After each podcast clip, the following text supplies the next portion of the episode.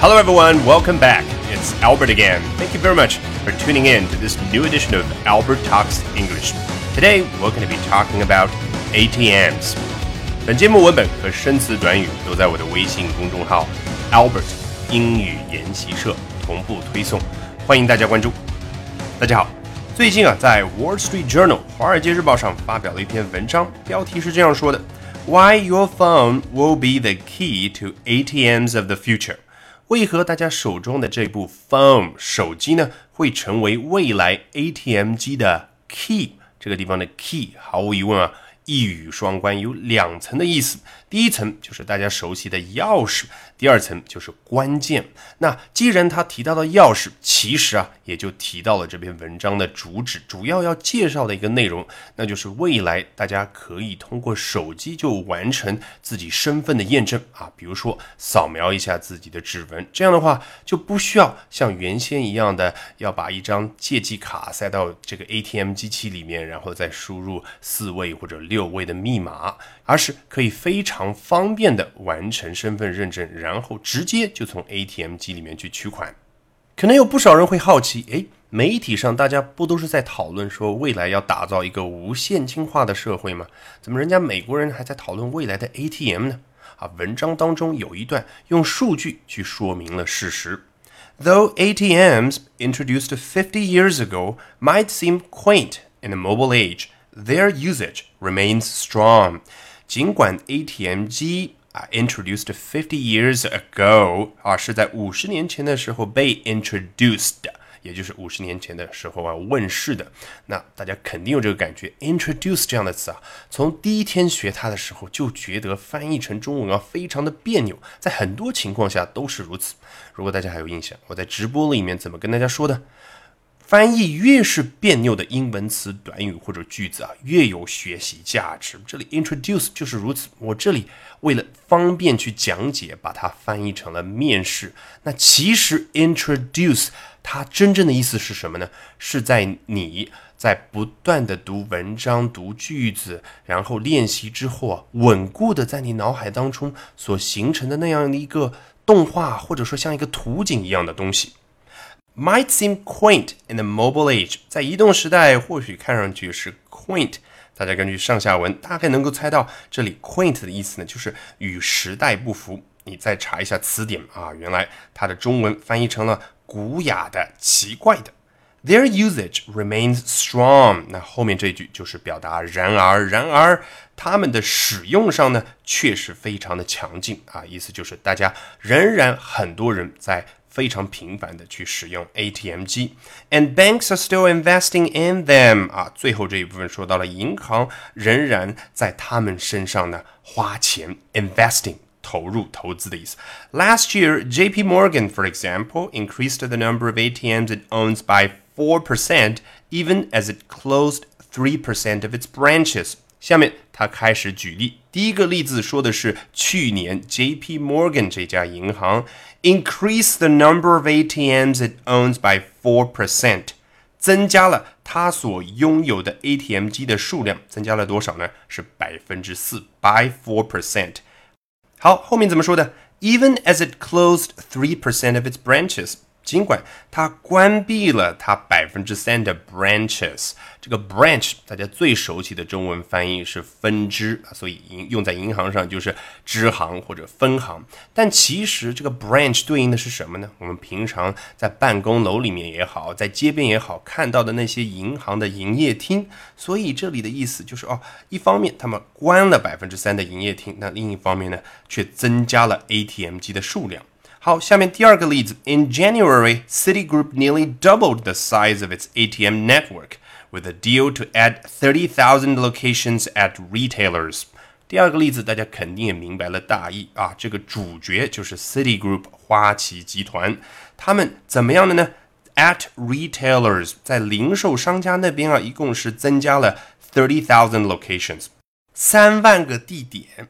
这句话当中，我最想跟大家强调的是 “double the size of its ATM network” 这段话。如果大家把这段话跟前面的那个 “increase the number of ATMs” 进行对比啊，你就会发现，人家《华尔街日报》的记者啊，去报道一件事情的时候，描述还是非常精确的。他前面提到的是增加 ATM 机的数量，这边说的是什么？说的是这个 ATM 网络它的 size，它的一个尺寸大小呢？Nearly doubled，几乎被翻了一倍，也就是乘以二。这个网络的大小跟 ATM 机的数量，可不一定是直接对应的哦，也就是说不是正比的关系，因为它后面不是提到了是三万个 location 嘛？你一个 location 里面可以有一台，可以有两台，或者说更多的 ATM 机。好，下面我们来看一下网友有什么样的看法。第一位 Jamiller。Fingerprint authentication on my iPhone is certainly preferable to having biological information stored on my bank servers. Preferable，毫无疑问，它是来自于 prefer 这样的一个动词。Prefer A to B，大家最熟悉了，就是 A 和 B 做一个比较的话，更喜欢 A。那 A is preferable to B，很自然的，大家就知道了，还是 A 是大家更喜欢的。所以 preferable 的意思就是啊，更让人喜欢的，更好的。那这里的 A 是什么呢？Fingerprint authentication on my iPhone，在我的 iPhone 上啊做指纹验证，authentication 验证的意思。那这里的 B 是什么呢？Having biological information stored on my bank servers。把生物信息储存在我的银行的服务器上，所以他更相信自己的 iPhone，而不是银行的那些服务器。下一位 Nicholas 一看就知道啊，是那种反技术潮流的人。What about those of us who only have and only want a flip phone? Flip phone 就是我们以前用的那种老式的翻盖式手机啊。那么我们那些人当中的仅仅有或者仅仅想要一部翻盖式手机的人该怎么办呢？The last thing I need is a smartphone. The last thing，我们在伦敦大火那期当中已经讲过了。看似字面的意思是最后一件东西、最后一件事情。事实上，在英文当中，人家说 the last thing，意思啊就是最不想要的、最不需要的东西。那这里他说我最不需要的就是一部 smartphone 智能手机。他还在 smart 这个词上面啊加了一个引号啊，其实就想表达那种所谓的智能手机这种感觉。好，下一位 Jeffrey。Hackers fully support this idea。黑客完全支持这样的一个想法。这个 this idea 当然指的就是文章当中的那个 idea。什么 idea 呢？当然就是在我开头的时候提到的，以后啊，人们通过手机完成身份认证，就直接可以从 ATM 机上去取钱了，而不需要插入自己的银行卡，然后输入密码。下一位 Diana 说的也很简单。This doesn't really sound like an improvement 啊，这个好像听上去不是一个 improvement，一个改进啊。它的意思就是啊，所谓的未来这个 ATM 跟现在比，好像并没有好到哪里去嘛。下一位 Michael。So the problem changes from the banks having to safeguard biometric data to the user having to safeguard his phone. So the problem changes from A to B 啊，所以这个问题啊，就从 A 变化到了 B。那这里的 A 是什么呢？The banks having to safeguard biometric data，这些银行啊，他们必须要去保护生物计量数据。 这个 biometric 是一个非常专业的词。你看前面有一个网友他怎么说的？Biological information，生物信息啊，就完事儿了。这里。Bio 就是生物的意思，metric 来自于 metric system 公制啊，大家知道与之相对应的就是英国人那一套什么英寸啦、英尺啦。那 meter 一米、两米这样的一个 meter 呢，作为名词讲啊，还有仪表的意思。所以总的来说，这个 metric 也好，meter 也好，都跟测量相关。所以生物测量，你想一个人体啊，测量到的生物指标有哪些呢？那就包括了我们的指纹，包括了眼睛里面的虹膜等等等等啊，我们科幻电影里面都看过的。好，A 是银行要去保卫这些生物计量数据，那 A 转变到了 B，这个 B 是什么呢 The user having to safeguard his phone，用户啊必须得保卫自己的手机啊，意思说以后这个个人信息失窃什么责任呢就不在银行那里了，而是在用户自己本身，因为你如果不小心把手机弄丢了，别人就可能窃取你去访问 ATM 机的这样的一个个人信息了。This is all about shifting risk and liability 啊，这个完全就是转移风险和 liability。这个 liability 啊，指的是责任，但是呢，更多的是法律意义上的责任，也就是合同里面所规定的一二三四五条。I don't think there is anything reprehensible in that. Reprehensible 来自于 reprehend 这样的一个动词，reprehend 意思就是斥责、谴责。那 reprehensible 意思就是应该受到斥责、应该受到别人谴责、批评的。那他是什么观点呢？我觉得这个做法，也就是前面所提到的银行他去转移风险和责任这样的一个做法，并没有什么应该让大家去斥责的地方。But let's be upfront about it. Be upfront about something，意思啊就是坦率的去承认什么样的一件事情。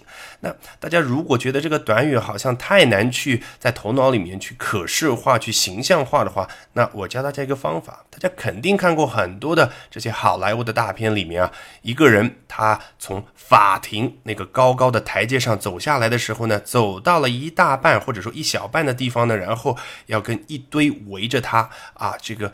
仰视他的这些记者呢，去宣布一件事情啊，比如说我怎么怎么怎么样，有什么样的一个绯闻，那这个人站在那个地方，不就是 up front 吗？在上面 up，然后呢，在前面 front，然后这个人做的事情，不就是去坦率的承认某件事情吗？